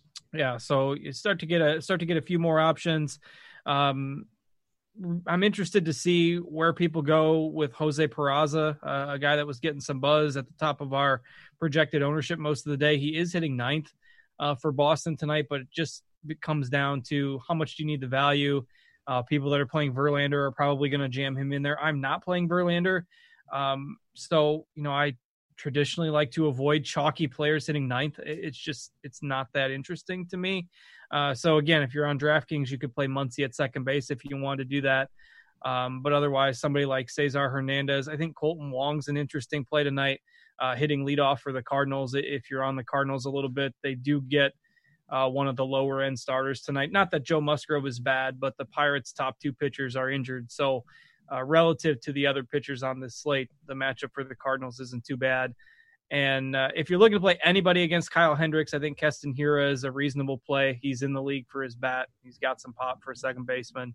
A little too expensive for my liking, but uh, again, he's in play for tournaments tonight. Okay, Cheese. Um, yeah, pretty much you're playing a second baseman in a stack because none of them are great. Um, I do like Cesar Hernandez a good bit. If, if you're playing cash games, that's who I would recommend. Um, assuming you don't have all kinds of money. I mean, sure, Altuve, but uh, it's really not worth that salary. Um, and same thing on Peraza. Like if he was top of the lineup, he'd be very chalky. Down at the bottom, it's like you need to really need that salary to go down there. So um, I also throw in uh, and Profar is in the middle of the lineup, and okay, he's okay. Uh, quickly, you did mention uh, second base you like with the stack. For those of you who are asking, we are going to talk stacks after we get through our positions. We also take questions, and I'll be taking the questions from the YouTube channel and the Discord premium channel here since uh, we're kind of spread out with this free show. With that being said, let's move on to third base. Cheese. Um, okay, so third base uh, is much better than these other positions. I love spending up. I love Bregman and Jose Ramirez. Um, Devers is the one guy. Certainly, if people are full stacking the Red Sox, they're going to go ahead and play him. But still, just because it's lefty lefty, uh, people are going to put the righties in first. He's probably not. He's not going to be as popular as Martinez and Bogaerts. So I do like him. Um, cheaper stuff. Justin Turner. I loved him even against the righty. Now against the lefty, um, he's very cheap on FanDuel, but even on DraftKings, I like him a lot. Matt Chapman and Machado, and then my boy Matt Carpenter. Um, this is the kind of time you know to play him against a righty who's not striking out a bunch of lefties. Um, but ideally, I think you can get uh, Turner on FanDuel and at least up to Chapman Machado on DraftKings. Okay, cards. Yeah, I love Matt Chapman tonight. Uh, in tournaments, he's one of my favorite overall bats on the slate. And there are going to be some people playing Andrew Heaney tonight. He's a solid pitcher. He's got some strikeout upside, but he allows a lot of hard contact. And the A's match up pretty well against a lefty pitcher that allows hard contact. So uh, guys like Matt Chapman and the outfielders for Oakland, who we'll talk about, uh, I think are really strong plays tonight. Uh, as a little preview to our stacks, Oakland's one of my favorite sneaky teams to target tonight. Um, you know, as, as for Carpenter, I, I, hate to add to Cheese's fire with Carpenter, uh, but in the inter squad games that the Cardinals played, he looked really, really good at the plate. And I understand that it's just inter squad scrimmages, but he homered off of Flaherty, he homered off of Mikolas, Um, and he had some good at bats in a, a, game that they played against the Royals the other day. So I mean, somebody's got to be the MVP. Yeah, and I mean, last year was so awful for Carpenter. I mean, he was he was terrible all year. The bottom line is he was hurt. If he's not hurt, the guy can hit. Yeah. So uh, from what he's shown over the last couple of weeks, he looks a lot better than he did all of last year. So uh, rooting for him. The Cardinals need him to come through in that lineup. So I think Chapman and Carpenter strong plays at uh, at third base tonight. Those are probably the two that uh, Chapman by far uh, he's probably the player, the the bat that I have the most exposure to on the entire slate. Okay, interesting. Why don't you lead us off with short? Yeah, so this is a, a position that relative to first base, second base, uh, you know, you can you can really get some upside here. Uh, it's just a matter of you know who you want to target for that potential. Trevor Story's too expensive, and righty on righty against Lance Lynn, a pitcher with very extreme splits. Uh, Story, I think, is the guy you cross off the list tonight. He's not hitting at Coors Field. Uh, but otherwise, you can make a case for for the other top options: Lindor, Bogaerts, Fernando Tatis, Correa, all in good spots tonight. Uh, if you're looking to spend up, I mean, it's probably one of those four guys. Uh, again, you know, you'll get some people going a little bit cheaper. Uh, Didi Gregorius is a little uh, a little affordable under 4K on DraftKings. Uh, if you're looking to go under 4K, you know he would be an option. Had more interest in Corey Seager before the Giants threw a lefty in there, so uh, I had him tagged as a GPP option earlier, but I untagged him. I still think he's fine if you're, especially if you're stacking the Dodgers, but uh, I prefer those other guys instead now. Okay, excellent. Cheese. Yeah, so Corey Seager's the guy who takes the biggest hit um, with the Giants switching the pitcher. So personally, where I had him um, in my cash lineup, I went down to Didi Gregorius, um, who I do like. But you know, up top, personally, Lindor is my favorite. But certainly, I love Bogaerts and Tatis and Correa. Um, it's such a weird slate. Like shortstop is so good. Story, Baez, and Mondesi combined will get like five percent ownership just because there's so many good shortstops. So they're all tournament viable. Uh, but to me, it's Lindor uh, is the guy I want the most. Okay, outfield. Um, so we can kind of talk about it in buckets. I mean, there's tons of outfielders. again, it, we've sort of switched up top. I changed my core play, like I mentioned, from Muncy to Betts. Um, now that we have Tyler Anderson starting for the Giants, I like Betts. I still like Bellinger plenty. Um, but as far as paying up, it's those two Dodgers and Bryce Harper uh, that I really love. Um, the like the weird random chalk play of the day is Jay Bruce on FanDuel because he's twenty one hundred dollars. Um, there's nothing magical about Jay Bruce, but he does have he's going to hit plenty of home runs, um, and he's twenty one hundred dollars. So I, I, do like him on FanDuel. Um, the DraftKings sort of that 4K range. Um, we should mention JD Martinez is the other like obvious expensive play that I think if you're playing cash, you, you need him. Um, but we've got the A's guys, Khris Davis with a K, uh, Mark Canha, um, Texas like Joey Gallo and Choo are in there. I like Franmil Reyes and Domingo Santana for Cleveland. Um, you can find a lot of power that's just kind of affordable, um, and most of those guys are around 3K on FanDuel. Excellent. Cards, anything to add? Yeah, this is a spot where you can get lower owned guys that just kind of, you know, go under the radar because you can, you know, you're kind of confined with how many outfielders you can play. I mean, you look at somebody with GPP winning type of upside like Joey Gallo at four or five percent ownership tonight. Um, you know, he might strike out three times against a good pitcher, but uh, certainly has the potential to go yard anytime he steps up to the plate. So, um, agree with pretty much everything Cheese said. You know, the Philly guys, Bruce is your chalky value. Bryce Harper uh, will be pretty popular tonight. I already mentioned that I like Oakland a lot. Um, oh, and, uh, let me just interrupt you before I forget to say this. I guess we just got an Oakland lineup, and Chad Pinder's hitting six. I think he's twenty nine hundred. So adding to that Oakland idea. Yeah, Oakland's lineup came out right as we got on the air. Uh, the Giants lineup just came out a few minutes ago. Brantley is catching and hitting ninth, and that lineup is something to behold for a second day of the season lineup. Uh, the Giants uh, have been bitten by the injury bug quite a bit, and that that lineup was pretty thin to begin with. And it's uh, that's a Triple A lineup that the Giants are rolling out there.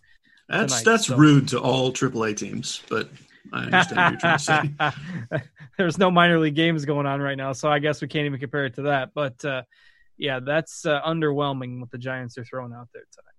Okay, let's talk stacks really quick, and then we got to get to some questions because there are plenty of them. So, cards, why don't you talk about your favorite stacks? You know, chalky good stacks and then sneaky good stacks.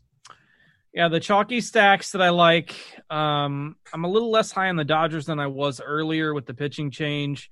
Uh, I still think they're okay, but they are going to be relatively popular. They are expensive, so I think I've I've lowered them on my list a bit. Uh, I think Philadelphia and and Houston would probably be the popular uh, stacks that I wouldn't mind um, using tonight. And this is also a point that both DraftKings and FanDuel have ridiculously high dollar tournaments tonight.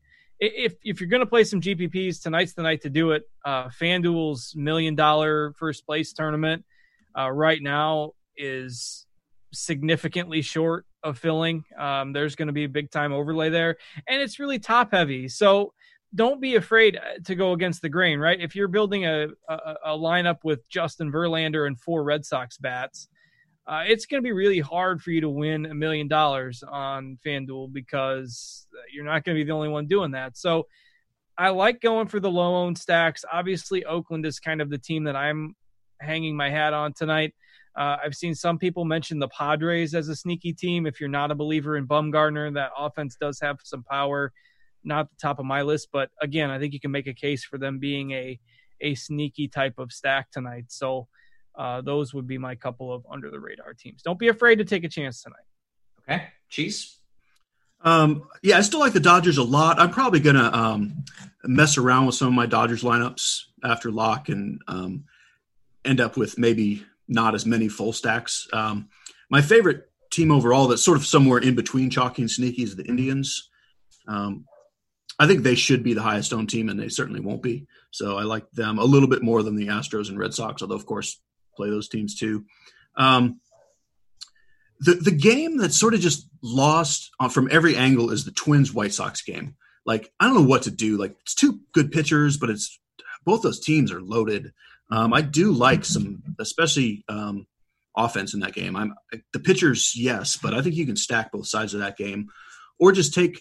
Um, you know, guys like Nelson Cruz are, are going to hit their home runs regardless of who they're facing and when they're facing them. So I do like those bats. Um, and I agree with the the out west uh, Padres and A's are both interesting. Okay, uh, I'm not sure if you guys mentioned these, but Hawk Dark says Cleveland stack. Chance says San Diego stack. Cleveland's my number one. And San Diego, you mentioned. Uh, Yeah, cards- we- yeah. mentioned them as a sneaky team, so I, I, I like that in the higher variance, um, you know, top heavy GPPs. I think they're definitely a team you could consider in that type of format. Excellent. Let's get to some of these questions. I'm going to alternate between you guys, but if you have a question for a specific person, put their name in and we can make that happen. Also, be sure to say if it's, you know, Cash, FanDuel, DK, all that. That way we know what we're talking about. Uh, Mickley Page asked earlier and is asking again. He said he's struggling with pitchers in DK Cash. So, uh, cards, can you help him out there? Yeah, I mean, I think cash games is certainly a format where you can play Verlander if you want. Um, I would probably try to step down. I, I would probably go Bieber and Flaherty if you have the salary. Um, you know, as opposed to Verlander and you know somebody like the 4K Tommy Milone. I mean, I think all those guys would be in the conversation, but um, if the salary worked, I think I would probably lean towards like a Bieber Flaherty combo if you can make it fit. Okay. Cheese, this is another DK Cash question. New York Jet says Is it viable to punt with two San Francisco hitters, McCarthy and Brantley, in DK Cash? I would say no. I, I think Brantley, you're okay. I would I wouldn't do waste an outfield spot there personally. Okay. This is uh, kind of a game theory question for you, Cards. New York Giants fan says Where is a better place to play a cash lineup? Uh, DK Cash or the Fan Dollar $3 FanDuel $3 tournament? So, I mean, I think if you're trying to figure out how to spend your dollars tonight, the question was worded a little weird, so pardon me if I misunderstood it. But um, if you're trying to figure out where to spend your dollars tonight, I mean, I think this would be the night to throw a few entries into those into those lower dollar tournaments because in terms of the expected value on each lineup, you're getting more tonight than you will most nights the rest of the season. Like um, that FanDuel tournament is is going to overlay a, a lot. I'm trying to see. I'm trying to refresh. It's not in my lobby because I've max entered it, so I can't see it. But um, so it is. I'm going to click on it now. I mean, it's probably like half full. It's a it's right at about half. Wow. So you've got 523,000 out of 1,190,000 entrants. So, I mean, there's huge overlay there. Even if you build 10 different lineups and stack 10 different teams because you don't want to throw all your eggs in one basket, uh, you're still, you're likely to cash with some of those just because, I mean, you're going to have like 50% dead lineups in there. Uh, this thing locks in seven minutes. So, Yeah. I, I think this would be the night to play that. Right, likely to cash, and that's the one with a million dollars up top. So likely to cash and could go. yeah, home with could a win a million. million dollars. I mean, that's Yeah. not a it's bad pretty night. easy to beat 500,000 teams when they were supposed to be a million. It was going to be hard to beat the million, but 500,000. Right, I mean, it seems easy. Seems Yeah. easy. Um, all right, more questions here. This is a DKGPP. Cheese, I'm giving this to you. Kiki or Justin Upton? uh, if you're not stacking the Dodgers, you got to go Upton because Kiki's going to be so popular. Um, nobody's going to play Justin Upton. Uh, Okay. Definitely go that way. And bad with a FanDuel cash question. Pinder and Betts or Bruce and Bregman? Ooh, that's a good question. Um, I, I don't love Pinder in cash. I think i i when you're when you're doing a a two v two, you look for the weakest link. I like Pinder in tournaments, but I think in cash he's the the weak link there. So I'd take the Bregman combo. Okay, I'm gonna pull a few from the YouTube chat here. Peter Porker says Tommy Pham or Jordan Luplow, or as I like to call him, Luplow. Luplow. Luplow uh, in DK as an outfielder. Pham or Luplow? If it's cash, it's definitely Pham because Luplow's a pinch hit risk. Um, I probably like Pham a little bit better, even on his own. Um, so we'll, we'll just say Pham. Okay, this is from Anthony Vaughn in the YouTube chat. Your favorite pitcher? I'm gonna make you. I'm gonna put you both on a spot here. You're just straight up favorite pitcher, nothing added to it. Just your favorite guy. Go. Cards. Um, it's Flaherty on DraftKings. It's Bieber on FanDuel. Pots. Bieber, FanDuel, Tommy Milone, DraftKings. Oh, I like it. I love it.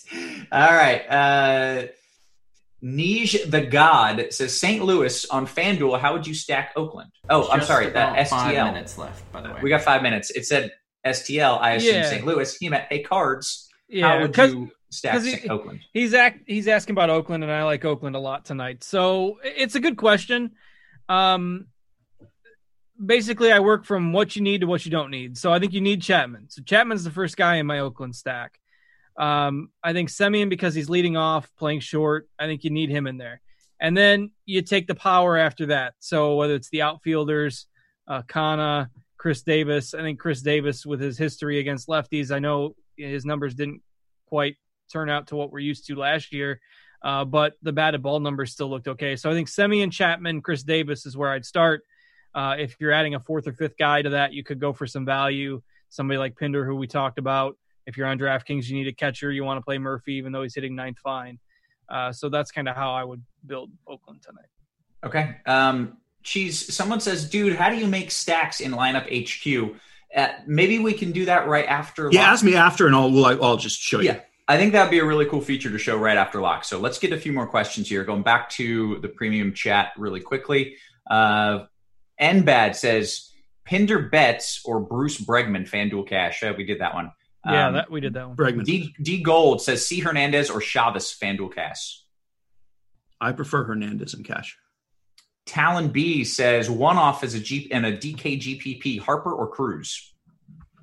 Harper. Gregorius the Wise, DK Cash, Peraza and Betts, or Cesar Hernandez and Luplow? Peraza and Betts. D Gold, both FanDuel Cash. Uh, these are similar, but okay. Uh, Hernandez or Chavis and Santana slash Hoskins? I, I would play uh, Hernandez and Santana and Cash. Okay, I really didn't. Okay, um, let's go to cards here. JMVP FanDuel Cash. Your catcher first base spot twenty six hundred and under. You got to play there. Yeah, let me uh, flip to FanDuel here. You can go go to Cheese for another one, and then I'll give you an answer to that one. Bruce versus Chew, one v one. Um.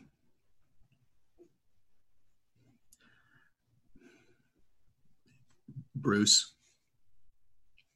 Card, you got a cheap catcher for us or first? Yeah, it's pretty ugly. Under 2.6K on FanDuel. It was 2 6 and under, so 2 6 Oof. counts. Yeah, there's not much down there. Um, I mean, Jesus Aguilar is down there, but against the tough righty, that's not all that interesting. I think you got to maybe try to find another couple hundred bucks, uh, at least to get. I mean, get up to Carlos Santana. I think on a point per dollar basis, he's thirty two hundred on FanDuel. So that would be my recommendation to try to find 500 bucks. Fair enough. Okay, Crossover King says in a big GPP, would you rather have Oakland righties or Ranger lefties? Cheese? Rangers lefties. I, I like Oakland righties better, but they're not going to be as sneaky as people want them to be. Okay. Uh, just the illest, this is actually for Cheese as well. Are you fading Verlander in a DK GPP? Um, I mean, I've got a little bit because I'm playing so much, but he is my lowest owned of the high price pitchers. Excellent. Okay. Uh, actually, pretty well caught up on questions here. Let me jump over to the baseball chat because I've got like three chats up. Uh, okay. DK Cash from Achilles cards Cesar Hernandez and Machado or Bogaerts and Ty France? Uh, I go with the Hernandez combo. All right. Pin up 55%. Okay, jumping over here. You y'all have done a wonderful job with these questions here. All right, uh, FanDuel Cash, Cheese, Vazquez and Benintendi, or Gurriel and Pilar? Um, hmm, Vazquez, Benintendi. Okay, probably have roughly a minute and a half left, so go ahead, get your questions in. Um, by the way, the fading Verlander was for Cheese, but cards, you are fading Verlander, right? Yeah, I have none, um, which makes me a little bit nervous. But again, I'm only playing those high variance, high top heavy GPPs. So um, I, I, just I, I, don't think that the risk is as high as it would be on nights where Verlander could throw 120 pitches. He's just not going to get there. That he doesn't Houston, have that 40 point ceiling. Yeah, yeah. Right. Houston is not going to be silly with Verlander in the first game of the season on a season where more than 50% of the league makes the playoffs it's just it's not going to happen. So, um, eh, you know, in fact, the, heck, the Dodgers probably clinched a playoff spot already. Um, eh, eh, you know, it's it's they're going to be careful with them. Okay, and with that, we have hit lock, um, guys. I loved doing that with both. Of I felt like there was so much good information coming from both directions. That was incredible. Good work, guys. Thanks. Cards, cards does fine. Yeah, I mean, you, you'd be surprised how how sharp the guy is. Uh, Yeah, right. you know, for a Cardinals fan, um, he brings in the Mark when he brings in the Matt Carpenter talk. Then all of a sudden you're like, maybe the I'm a Cardinals fan yeah, too. I gotta I- butter you up a little bit. you know, like I'm. He's turning me into a Cardinals fan. He's this. This is a beautiful day. Uh, let's see. We still have a few questions coming in. Of course, uh, we're going to go through lineup HQ. By the way, guys, if you like the layout of this show, if you like the content you got, if you like having literally two of the best uh, DFS players in the world helping you build your lineups, then go ahead, join up. We got the Core Four uh, package going on right now. It is literally the best bang for your buck in DFS. So And join also, up. while you're talking about cards, um, Yeah.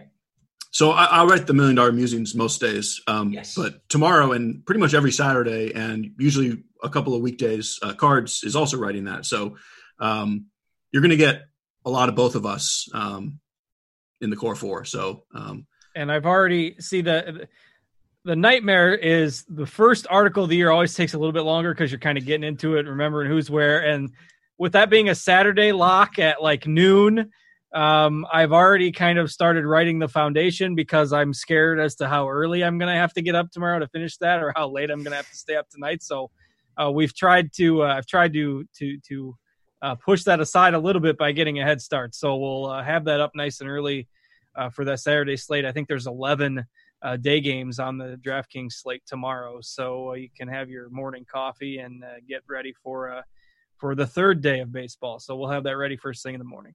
Nice. Um, let's see, real quick. Jay says, did they replace the cash tags with core in lineup HQ? And the answer is yes, right? sort of like we had core last year. What we did, we took away cash because almost everybody's interested in tournaments now, and we added conviction stacks. So we basically have the GPP filter, which Cards did today, and the conviction stacks that Blender did. Um, instead of having one GPP, we have a GPP plus a stacks Hmm. with the core and the value. Okay. Uh, do we see where that tournament ended up on FanDuel overlay wise? Yeah, hang on, I've got it open. I can So uh, help me with the math here and make sure that I'm doing this right because I, right. every time there's overlay, I try to get Yep. in. What's So- that? So here's what happened. So it finished at 559,054 entrants, 559054. And each of those uh each of those entrants paid $3. dollars Mhm. So FanDuel took in a total of $1,677,162 in entry fees. And they're paying out $3 million. So that's $1,322,000 in free money that So FanDuel is giving out tonight. Now, let's say real quick let's say that it fills up halfway and this one was a little more than half but let's say it fills up 50% of the way and let's say the top 25% cash so now the top 50% will cash essentially, yes, the top 50% of the entrants that actually entered in the tournament. So, yeah, like half of the entries that went into this tournament are at least going to min cash. Now, obviously, it's top heavy. You know, it's a million dollars to first and and 400 bucks to 50th. So, you know, it's safer than playing a cash game I mean, Like, it- you have better odds than playing cash to get your money back Right. and you could literally win a million dollars So actually, they pay. They're paying out up to fifty thousandth place. Uh, let's see. Oh no, that's the seven. They're paying up to uh, three hundred thousandth p- place. Gets five dollars back. So, yeah, that's three hundred. That's even more than we thought. Half. No, three hundred thousand. like 60% 600 entries out of 559,000 are getting so yeah 55% of the entrants are getting paid so Right. basically you got the same floor as a double up cash game with the upside to win a million dollars I'm so mad. I'm so mad that I didn't just jam in 150 lineups right now. I don't even know what I'm doing, but uh, you don't need to know what you're Yeah. doing. You have lineup HQ. That- that's what I did and I've got a lot of Oakland stacks so I had to make sure because it's been so long uh, and FanDuel's rules changed that you know I, I didn't remember whether or not they had late swap for baseball so I was panicking about whether or not I had to try to get all this fixed up in you know in the 10 minutes leading up to lock but uh, we have late swap and I can I can finagle Be that better. I got a bunch of AJ Pollock sitting in there. Uh, geez, we had a question earlier in the YouTube chat about Lineup HQ, which, by the way, is one of the tools you get if you are a premium subscriber here, and it is just widely believed to be the best tool in the industry. Uh, there's not really a whole lot of debate about that. It does it all. So the question was, how do you make stacks in lineup HQ, and I need to learn up on lineup HQ too because I am a novice. Yeah, so I'll show you real quick, and there are some tutorial videos um, that Blender and Britt Devine did where they go pretty deep into exactly how to set different parameters. I recommend watching, but the real quick version is this is the main player pool. Um, up here at the top bar, there's a button that says stacks. When you click on that, so we're on FanDuel right now it gives you the option to what type of stacks do you want. Whatever you click the box, if you want four hitters from one team, four from the next, you could say, I want, and then you put in a percentage. You could say, I want 25% for four stacks, 25% for three, for two, and four. So that's that's what it's going to give you is each of those kind of stacks. And when you scroll down, you set a percentage for each team. So if all you want is Philly stacks, you put 100% Philly stacks and then for these secondary stacks, you say you want um, half Cleveland and half Boston, and you just run it like that. And it just automatically gives you the best players, that like the most optimal. Stack. Well, well, but see, here's what it does: it gives you what you've told it to give you. If you don't set any parameters, mm-hmm. then yes, you're going to end up with a lot of this close to the same lineup. So what you do before you do that, you really want to narrow down your player pool. So you might want to X out some guys. So I don't want Josh Bell. I don't want Willson Contreras, and you can and I'll set percentages. Say, oh, I want you know 25% Rhys Hoskins, um, but I don't want more than 10% Matt Olson. So you set all these parameters, and then it gives you the stacks within those parameters. But essentially, the answer is go to this stacks button, decide what kind of stacks you want, and then set the percentages per team. So you know you're if you're doing a bunch of lineups, you're probably going to want like maybe you want to stack four teams. Today I did like the Phillies, the Indians, the Red Sox, and we'll say the Astros. So you have 25% of each of those teams as your you're still going to get four players from each of those okay. teams. And apparently, by the way, you have to click the button in the top right that says "Enable Hitter." Oh, yes. So, so let me. That uh, is a step that some people had missed. Okay, yeah, when you go to that page, it might be blank like this, mm-hmm. and you check that box, and then all that shows up. That okay. that actually might be throwing somebody off. Yes. Yeah. I think a couple people missed that. Okay. Uh, and it's the same thing on on DraftKings. You'll notice, but it gives you the option for five player stacks as well as um, four player stacks. So you click on and, stacks. If there's nothing there, enable hitter stacks. Yeah. And one thing to note is if you're not getting the tool works very slick. So if you're if you're not getting stacks or you're not getting what you want, it's probably something in your settings like you don't have your percentages, you know, your percentages add up wonky or you you say you want 50% Houston stacks but in your player pool you don't have any Houston players. I mean, it has to you have to make sure your player pool uh, lines up with with the stacks that you're selecting and you know once you get the hang of it it gets a whole lot easier after you've done it a few times play around with it for one day and you'll feel like you know you you learned a whole lot by the end of the day and uh, it is pretty user friendly it's just that there's a lot of options so it can be a little bit overwhelming at first so uh, just know that if you're not getting your the output you want it's probably something within your settings or your player pool okay excellent uh, it is just about time for us to call it here. Is there anything else you guys want to say, or shall we say our goodbyes? I think this okay. has been a glorious amount of fun, and uh, we're going to get a bunch of these this year. I, I um, I'm excited that uh, Cards is, is doing some of these with us this time. Absolutely, that was that was a really a ton of good information from both of you. Uh, I thought the weather forecast was phenomenal, unless it gets rained out, in which case it was really terrible. Uh, so uh, uh, for Cards and for Cheese, thank you guys so much. Always a pleasure. Everybody watching, by the way, if you're in the YouTube chat, we do this every day. We have so much amazing content on RotoGrinders. Sign up for the Core Four package, and uh, there you go. You get you get all of this content and more, and Lineup HQ. Uh, so we are out of here. We will catch you tomorrow. You have been crunched.